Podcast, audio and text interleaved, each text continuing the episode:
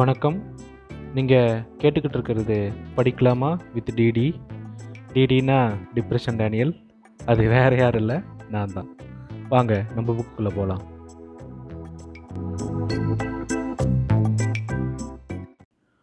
Okay, வணக்கம் மக்களே. So அடுத்த எபிசோடுக்கு வந்துட்டோம். ஆக்சுவலாக என்னென்னா, நான் புக்கு படிக்கிறப்ப இது எப்படி நம்ம இந்த பாட்காஸ்ட்டை கொண்டு போகலாம் அப்படின்னு யோசிக்கிறப்ப, நம்ம டெய்லி வந்து ஒவ்வொரு எபிசோடு படித்து அதை வந்து அப்லோட் பண்ணலாம் அப்படின்னு நினச்சேன். ஏன்னா வந்து அப்போ ரொம்ப வெட்டியாக இருந்தேன்னா, ஸோ அதனால் அப்படி நினச்சேன். ஆனால் வந்து இப்போ கொஞ்சம் என்னோடய படிப்பு ரீதியாகவும் சரி, இல்லை வந்து பர்சனல் லைஃப்லேயும் சரி, பல நிறைய நல்ல விஷயங்கள்லாம் நடக்கிறனால, ஸோ நான் என்ன பண்ணுறேன் அப்படின்னா, கொஞ்சம் டைம் கிடைக்க மாட்டேங்குது. ஸோ டைம் கிடைக்காதனால நான் என்ன பண்ணலாம் அப்படின்னு பிளான் போட்டிருக்கேன்னா, இந்த வீக்கெண்ட்ஸில் நமக்கு சனி ஞாயிறு லீவு கிடைக்கலையா, ஸோ அந்த மாதிரி டைமில் எப்போ நம்ம ஃப்ரீயாக இருக்கமோ அப்போ தொடர்ந்து வந்து ஒரு நாலஞ்சு எபிசோடு வந்து ரெக்கார்ட் பண்ணி அப்படியே அப்லோட் பண்ணிடலாம், அதை வந்து அந்த வாரத்துக்கு அப்படியே கேட்டுக்கலாம் அப்படின்ற மாதிரி ஒரு ஐடியா பண்ணியிருக்கேன். ஸோ இதுதான் பிளானு. ஸோ இனிமேல் வந்து ஒவ்வொரு வெள்ளி அல்லது சனிக்கிழமை சனிக்கிழமையில் வந்து நம்மளோட எபிசோட்ஸ் வந்து அழகாக இங்கே அப்டேட் ஆகிரும் அப்டேட் ஆகிரும் ஸோ நீங்கள் வந்து அழகாக வந்து அதை அப்படியே கேட்டு ஜாலியாக அப்படியே டிங் டாங்னு ரசித்து ரசிக்கிறீங்களோ இல்லையோ கேளுங்க. ஒரு நல்ல ஒரு ஒரு நல்ல இன்ஃபர்மேஷனை வந்து தெரிஞ்சுக்கலாம். ஸோ அதுக்கு தான் நம்ம முயற்சி பண்ணுறோம். ஸோ ஓகே, வாங்க நம்ம பாட்காஸ்ட்குள்ளே போயிடலாம். ஸோ நம்ம பெரியாரோட புக்கு படிச்சுட்ருக்கோம் இல்லையா, ஸோ இன்றைக்கி வந்து நம்ம நாலாவது பிரிவு பார்க்க போகிறோம். ஸோ இந்த பிரிவோட பேர் வந்து குடும்ப குறும்புகள். ஓகே, வாங்க போகலாம்.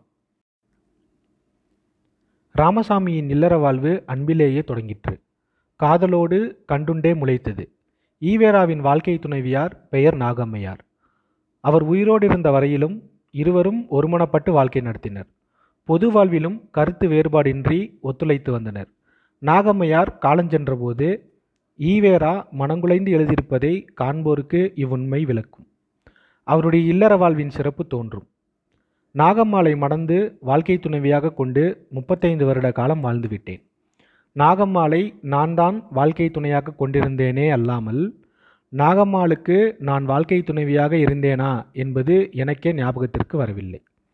நான் சுயநல வாழ்வில் மைனராய் காளியாய் சீமானாய் இருந்த சீமானாய் இருந்த காலத்திலும், பொதுநல வாழ்வில் ஈடுபட்டு தொண்டனாய் இருந்த காலத்திலும், எனக்கு வாழ்வில் ஒவ்வொரு துறையின் முற்போக்கும் நாகம்மாள் எவ்வளவோ ஆதரவாய் இருந்தார் என்பது மறுக்க முடியாத காரியம். இது ஈவேராவினால் குடியரசு தலையரங்கத்தில் எழுதப்பட்டதாகும். நாகம்மையார் சின்னத்தாயம்மையாரின் ஒன்றுவிட்ட தம்பியினுடைய பெண். குழந்தை பருவத்திலேயே நல்ல தோற்றம் உள்ளவர். தோற்றத்திற்கேற்ற சிறந்த குணம் படைத்தவர். விளையாட்டு பருவத்திலேயே நாகம்மையாரும் ராமசாமியாரும் ஒருவரையொருவர் நேசித்தனர். ஈவேராவுக்கு வயது பத்தொன்பது ஆயிற்று. நல்ல காலை பருவம். விலைமாதர் இல்லங்களில் நாட்டஞ்செலுத்தி மைனர் விளையாட்டு விளையாடத் தொடங்கிவிட்டார். இருவருக்கு மணமுடிக்க பெற்றோர்கள் தீர்மானித்தனர். தங்கள் தகுதிக்கேற்ற செல்வமுடைய குடும்பங்களில் பெண் பார்த்தனர். இச்செய்தியை அறிந்தார் ராமசாமி. நான் நாகம்மாளையே மணப்பேன், வேறொரு பெண்ணை மணக்க மாட்டேன் என்று உறுதியாக கூறிவிட்டார். தாய் தந்தையார் பார்த்து கட்டி வைக்கும் பெண்ணுடன் தான் வாழ்க்கை நடத்த வேண்டும் எனும் கட்டுப்பாடு குடிக்கொண்டிருந்த காலம் அது. எத்தகைய மூட நம்பிக்கையும் வேரூன்றியிருந்த காலம். அக்காலத்திலேயே இவர் இவ்வாறு பிடிவாதம் செய்வாரானால் தம் கொள்கையில் இவருக்கு எவ்வளவு உறுதியான பிடிப்பிருக்க வேண்டும் அப்படின்னு ஒரு கேள்விக்குறி அழகாக போட்டிருக்காங்க. அவர் அதாவது ஈவேரா அவர் மற்றவர்களுடைய உணர்ச்சி எவ்வாறு பாதிக்கப்படும் என்பதை சிறிதும் நினையாமல் தான் சரியென்று எண்ணியதை வற்புறுத்தி வரும் ஒரு காரணத்திலேயே ஒரு காரணத்தினாலே நான் அவரிடம் மாறாத அன்பு கொண்டேன் என்று நமது மாகாண முதல் மந்திரியாக இருந்த டாக்டர் சுப்பராயன் அவர்கள் ஆயிரத்தி தொள்ளாயிரத்தி இருபத்தி எட்டில் ஈவேராவை பற்றி கூறியுள்ளார். இக்குணம் அவருடைய பிறவி குணம் என்றே கூறலாம் கூறலாம் நாகம்மாள் பிறந்த குடும்பம் பணம் படைத்ததன்று அவரை ஈவேராவுக்கு மனம் முடிக்க பெற்றோருக்கு விருப்பமில்லை. அவர் விருப்பத்திற்கு மாறாகவும் செய்ய முடியவில்லை. இவரை போலவே நாகம்மாளும் இவரையே மணக்க உறுதி கொண்டிருந்தார். அம்மையாரின் பெற்றோர்கள் இவ்வுறுதியை அறியாதிருந்தனர். ஆதலால் அவரை மற்றவருக்கு திருமணம் பேசினர். நாகம்மைக்கு கணவராக முதலில் மனம் பேசப்பட்டவர் முதிர்ந்த வயதினர். முன்னரே இருமுறை மனம் புரிந்து கொண்டவர். இரு மனைவிகளையும் இழந்தவர். இவரை தனக்கு கணவனாக மனம் பேசும் செய்தியை நாகம்மையார் உணர்ந்தார். அம்மையார் தனது எதிர்கால வாழ்க்கை நலனை கருத்தில் கொண்டார். பெற்றோரால் முடிவு செய்யப்படும் அத்திருமணத்திற்கு தான் இணங்க முடியாதென கூறிவிட்டார். மணந்தால் ராமசாமியை மணப்பேன், இல்லையெனில் தற்கொலை செய்து கொண்டு இறப்பேன் என்று முடிவாக சொல்லிவிட்டார். இச்சமயம் அம்மையாருக்கு வயது பதிமூன்று தான். அடடா! இறுதியில் ராமசாமிக்கும் நா நாகம்மாளுக்கும் திருமணம் நடத்தப்பட்டது. ராமசாமியின் இளமை குறும்பு இன்றும் அவரிடம் உண்டு. குழந்தைகளிடம் குழந்தை போலவே விளையாடுவார். நண்பர்களிடமும் வேடிக்கையாக விளையாடுவார். சும்மாவிருக்கும்போது ஏதாவது வேடிக்கை செய்து கொண்டுதான் இருப்பார். நாகம்மாள் பக்கத்தில் இருக்கும்போது அவரை யாராவது பெரியவர், வயதேறியவர், கிழவர் என்று சொன்னால் நாகம்மாளை காட்டி அந்த அம்மாளுக்கு கோபம் வரும், சொல்லாதீங்க என்பார். இல்லறத்தில் இவர் செய்த குறும்புகள் மிகவும் வேடிக்கையானவை, கேட்பதற்கு நகைச்சுவை அளிப்பன. அவை அவைகளின் சில நாகம்மையாரை தன் போன்ற சீர்திருத்தம் உடையவராக ஆக்க செய்யப்ப செய்யப்பட்டவை ராமசாமியின் பெற்றோர்களும் தமையாரும் மாமிச உணவு உட்கொள்ளாதவர்கள். பொதுவாக மருமகள் தங்கள் விருப்பம் போல் நடக்க வேண்டும் என்று விரும்புவது மாமியார் மாமனார்களின் இயற்கை. இது எல்லா குடும்பங்களிலும் இருந்து வரும் பழைய வழக்கம். நாகம்மாளையும் இவ்வாறு நடத்த விரும்பினர். நாகம்மையாரும் சைவ உணவு கொள்ள வேண்டும், வைணவ மதப்பழக்கம் வழக்கங்களை பின்பற்ற வேண்டும் என்று கட்டளையிட்டனர். அம்மையாருக்கு அவர்கள் என்னப்படி ஒழுகினார் அம்மையாரும் அவர்கள் என்னப்படி ஒழுகினார். அவர்கள் காட்டிய நோன்புகளை நோற்றார், மதச்சினங்களை அணித்தார், விழா காலங்களில் கோயில்களுக்கு சென்று வந்தார். ஆனால் இவ்வழக்கங்கள் ராமசாமியாருக்கு சுத்தமாக பிடிக்கவில்லை. அம்மையாரை சீர்திருத்த வேண்டும் என்று முடிவு செய்து கொண்டார். ராமசாமியாருக்கு புலால் உணவில் அளவு கடந்த ஆவல். அடடா! இளமை முதலே இப்பழக்கம் உண்டு. புலால் உணவு இருந்தால்தான் நன்றாக சாப்பிடுவார். உடல் நலமில்லாமல் விட்டாலும் மருத்துவர் சாப்பிடக்கூடாது என்று கட்டளையிட்டாலும் இவ்வகையில் அடங்க மாட்டார். அடடா, நம்ம கூட சேர்ந்தவராட்டிருக்கு. உயிரே போனாலும் ரசம் சாப்பாடு சாப்பிட மாட்டேன்னு உட்காந்துருப்பேன். நல்லா ரைட்டு, மேலே போவோம். நன்றாக சாப்பிட்டு விட்டு செரிமானம் இல்லாமல் துன்பப்படுவார். ஆச்சாரத்திலோ சொல்ல வேண்டுவதில்லை. நான்கு நாள் அயர்ந்து நாள் வரையிலும் குளிக்காமலே கூட இருந்து விடுவார். ஓ, அதாவது ஆச்சாரத்திலோ சொல்லக்கூட வேணாம், நாலு நாள் கூட தலைமை குளிக்காமல் ஜாலியாக இருந்துருவான் அப்படின்னு சொல்கிறாங்க. ரைட்டு. இவர் புலால் புசிக்கிறார் என்பதற்காகவும் ஆசரமற்றவராக இருக்கிறார் என்பதற்காகவும் அவருடைய பெற்றோர்கள் இவரை தொடுவதில்லை. தொட்டுவிட்டால் தீட்டுப்பட்டு விட்டதென்று தலைமுழுகுவார்கள். சின்னத்தாயம்மையார் இறக்கும் வரையிலும் கூட இப்பழக்கத்தை விடவில்லை. இவர் ராமசாமிக்கு ஏதேனும் தின்பண்டம் கொடுத்தாலும் கையில் படாமல் தூக்கித்தான் கொடுப்பார். ராமசாமியார் வேண்டுமென்றே குறும்புத்தனமாக அவர் கையை தொட்டிவிடுவார். தீட்டு தீட்டு என்று சொல்லி சிரிப்பார். அம்மையாரும் உடனே சென்று நீராடி விட்டுத்தான் மறுவேளை பார்ப்பார்கள். ஐயோ, இந்த மனுஷன் கூட பெரிய பிரச்சனையாக இருக்க மாட்டிருக்கேன். அப்பயே பாருங்கள், பண்ணாத ரவடி பண்ணியிருக்காரு. ஆ, ரைட், மேலே பார்ப்போம். ராமசாமியாரை போல் நாகம்மாளும் ஆச்சாரம் இல்லாதவராக விடக்கூடாது என்பது மாமனார் மாமியார் கருத்து. நாகம்மையார் ராமசாமியாருக்கு வேண்டிய புலால் உணவை தனியாக சமைப்பார், பரிமாறுவார். பிறகு நீராடி விட்டுத்தான் சமையலறைக்குள் போவார். ராமசாமியும் வெளியில் உட்கார்ந்துதான் உணவு உண்ண வேண்டும். சமையலறைக்குள் எப்போதும் நுழையக்கூடாது. நாகம்மையார் வெள்ளிக்கிழமை தோறும் நோன்பிருந்து வந்தார். இது மாமியார் இட்ட பணி. பிள்ளை இல்லை என்பதற்காகவே இந்நோன்பு. என்றைக்கு விரத நாளோ அன்றுதான் தவறாமல் ராமசாமியாருக்கு புலால் உணவு சமைக்க வேண்டும். நாகம்மாள் தான் பரிவா பரிமாற வேண்டும். இது ராமசாமியாரின் பிடிவாதம். ம் நாகம்மையாரும் கணவர் விரும்பும் உணவை சமைப்பார், பரிமாறுவார். உடனே நீராடச் சென்று விடுவார். இச்சமயத்தில் ராமசாமி சமையலறைக்குள் நுழைவார். அம்மையார் சாப்பிடுவதற்காக தனியாக மூடி வைத்திருக்கும் விரதச்சோற்றை தின்பார். அதற்குள் எலும்பு துண்டை புதைத்து விட்டு போய்விடுவார். அடப்பாய்! அதற்குள் எலும்பு துண்டை புதைத்து விட்டு போய்விடுவார். அம்மையார் சாப்பிட்டு சாப்பிட போகும்போது சோற்றுக்குள்ளிருந்து எலும்பு துண்டு தலை நீட்டும். போடு! இது ராமசாமியின் குறும்பென்பதை அவர் உணர்ந்து கொள்வார். அவ்வளவுதான், நோன்பு முடிந்துவிடும். இக்குறும்புத்தனம் ஈவேராவின் பெற்றோர்களுக்கு தெரிந்தது. அவர்களும் கண்டித்தனர், ஆயினும் நிற்கவில்லை. இறுதியில் மருமகளை அழைத்து, இந்த புருஷனை கட்டிக்கிட்டு நீ விரதம் இருந்து வாழ்ந்தது போதும், நிறுத்திவிடு என்று சொல்லிவிட்டனர். அப்படி வாங்க வலிக்கு. இவளோடு நாகம்மையாரின் வெள்ளிக்கிழமை விரதம் ஒழிந்தது. மற்ற விரதங்களும் நாளடைவில் பறந்தன. ஈவேராவுக்கு எப்பொழுதும் நாகம்மையார் தான் உணவளிக்க வேண்டும். இரவு எத்தனை மணியானாலும் நாகம்மையார் தூங்கிவிட்டாலும் எழுந்துதான் சோறிட வேண்டும். அம்மையார் சிறு பெண், இரவில் அதிக நேரம் விழித்திருக்க மாட்டார். கணவன் வீட்டிற்கு வர நேரமானால் படுத்துறங்கி விடுவார். அடடா! ஒரு நாள் இரவு ஈவேரா மிகவும் காலந்தாந்தி வந்தார். நாகம்மாள் நன்றாக தூங்கி கொண்டிருந்தார். வழக்கப்போல் வழக்கம்போல் எழுப்பி சோறு போட சொன்னார். உறக்க மயக்கத்தில் அம்மையாருக்கு ஒன்றும் புரியவில்லை. ஆடி விழுந்து கொண்டே இலையை எடுத்து போட்டார். பக்கத்தில் எண்ணெய் குடம் இருந்தது. அதிலிருந்து ஒரு குவளை எண்ணெயை ஊற்றி கொண்டு வந்து இலையின் பக்கத்தில் வைத்தார். அதன் பக்கத்தில் ஒரு பானையின் ஒரு பானையில் அரைப்பு தூள் இருந்தது. அதில் ஒரு வகை அதில் ஒரு கை அள்ளிக்கொண்டு வந்து வைத்தார். உணவு பரிமாறிவிட்டதாக அம்மையாரின் நினைவு. அப்படியே இலைக்கு எதிரில் படுத்து உறங்கிவிட்டார். ஈவேராவும் இவ்வேடிக்கையை பார்த்தார். சிரித்து கொண்டார். இலையின் முன் உட்கார்ந்தார். பேசாமல் நெடுநேரம் சென்றபின் வீட்டில் உள்ளோர் இக்காட்சியை கண்டனர். அம்மையாரை எழுப்பினர்.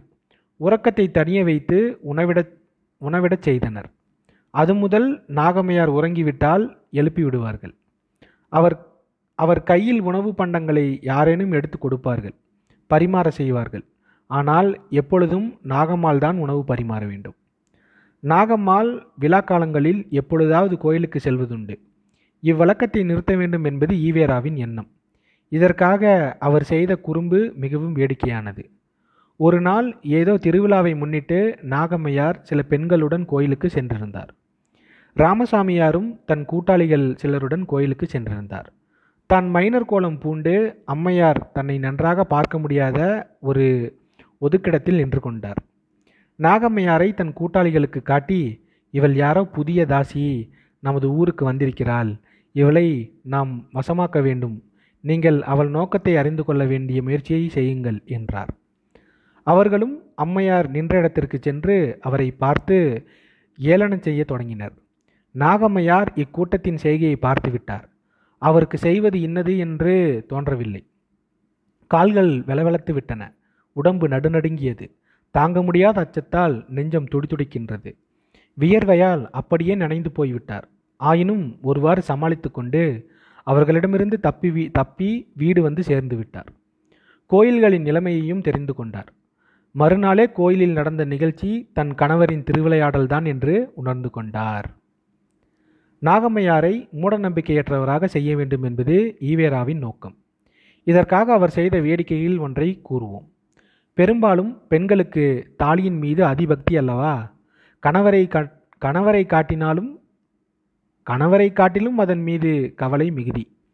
சமயம் நேரும்போது கணவன் மீது விளக்குமாற்றை வீசும் பட்டிமார்களும் தாலியை பூசிப்பதில் கண்ணுங்கருத்துமாக இருப்பார்கள்.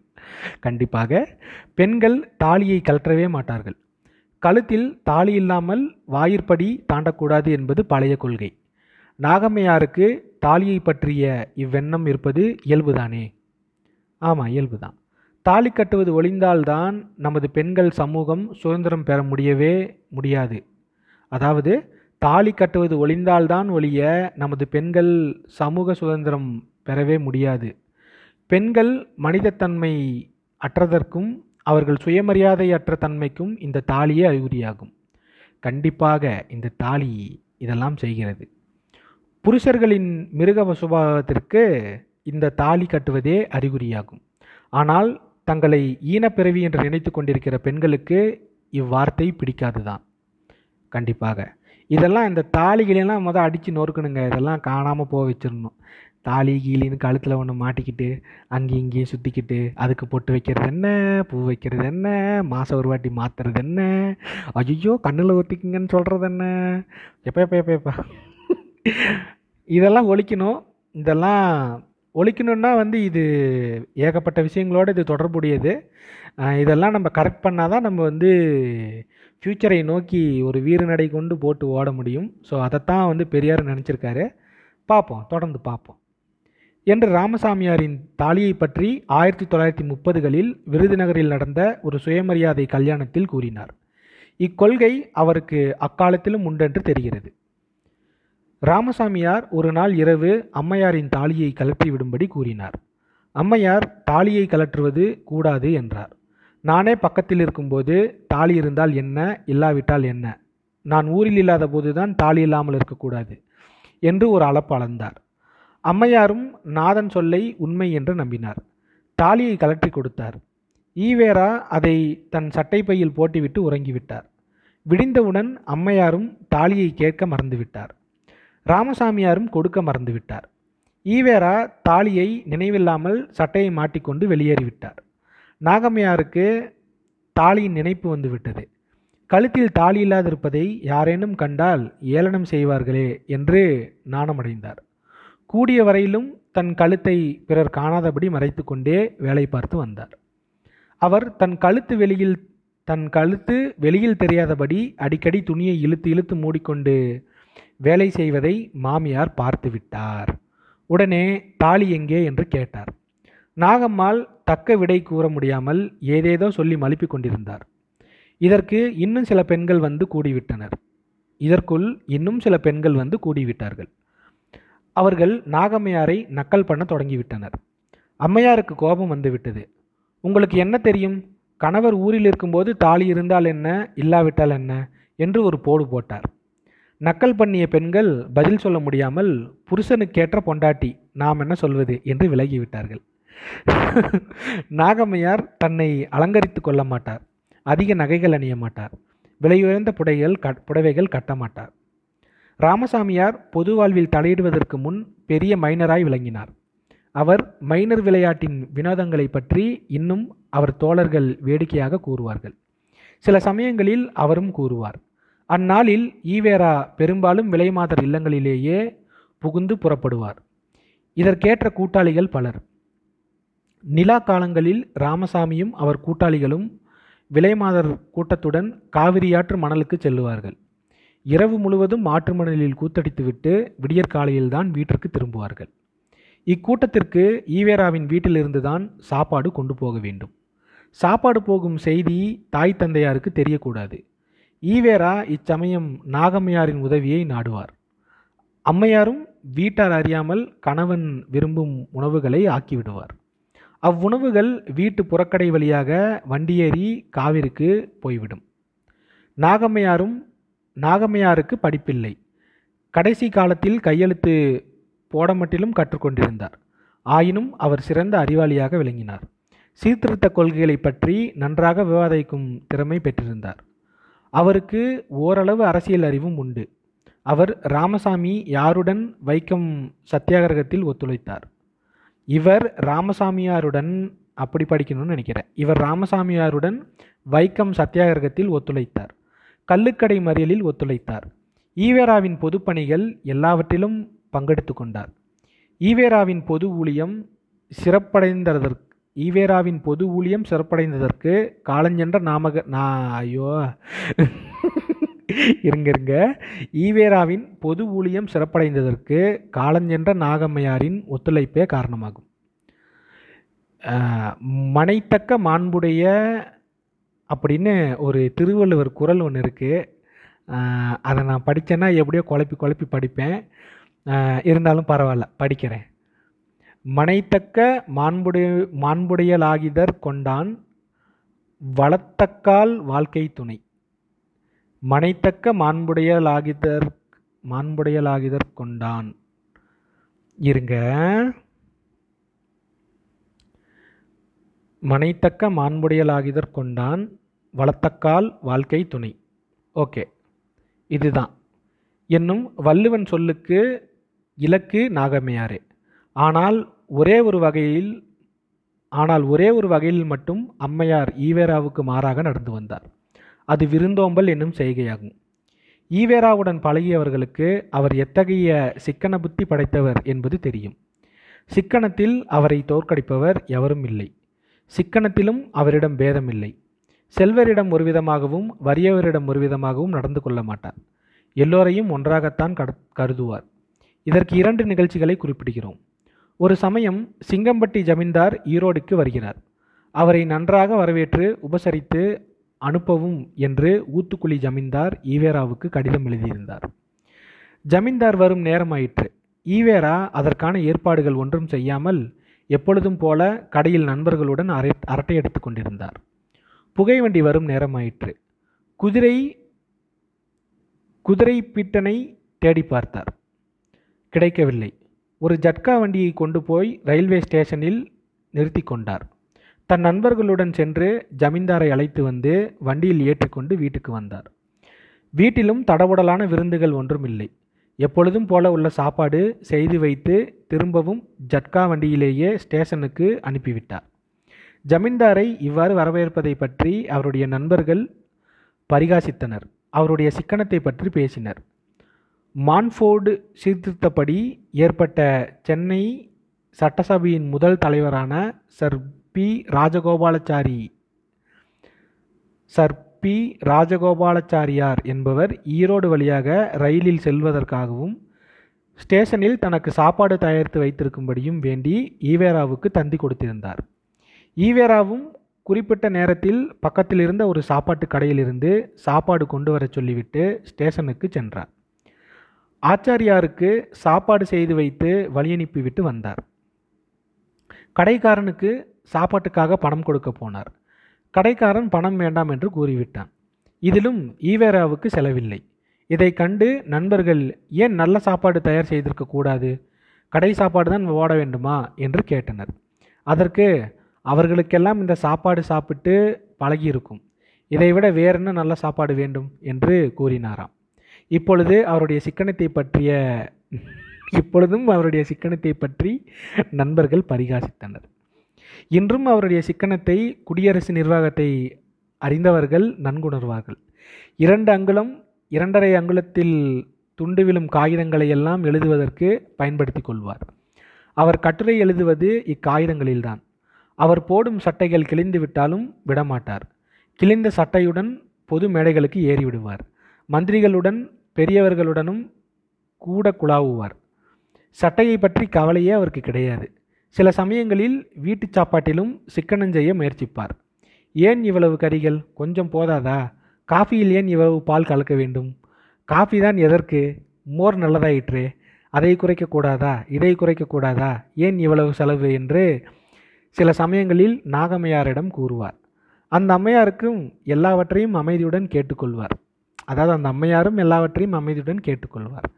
அன்றைய சமையலில் பண்டங்கள் இன்னும் சிறிது மிகுதியாகவே சமைக்கப்பட்டிருக்கும். ஈவேராவை தவிர மற்றவருக்கெல்லாம் நிறைய பரிமாறப்பட்டிருக்கும். இவர் இலையில் வெறும் சோறுதான் காணப்படும்.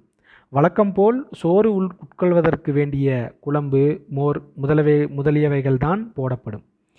ஏதாவது பதார்த்தம் வேண்டுமானால் கேட்டுத்தான் வாங்கி கொள்ள வேண்டும்.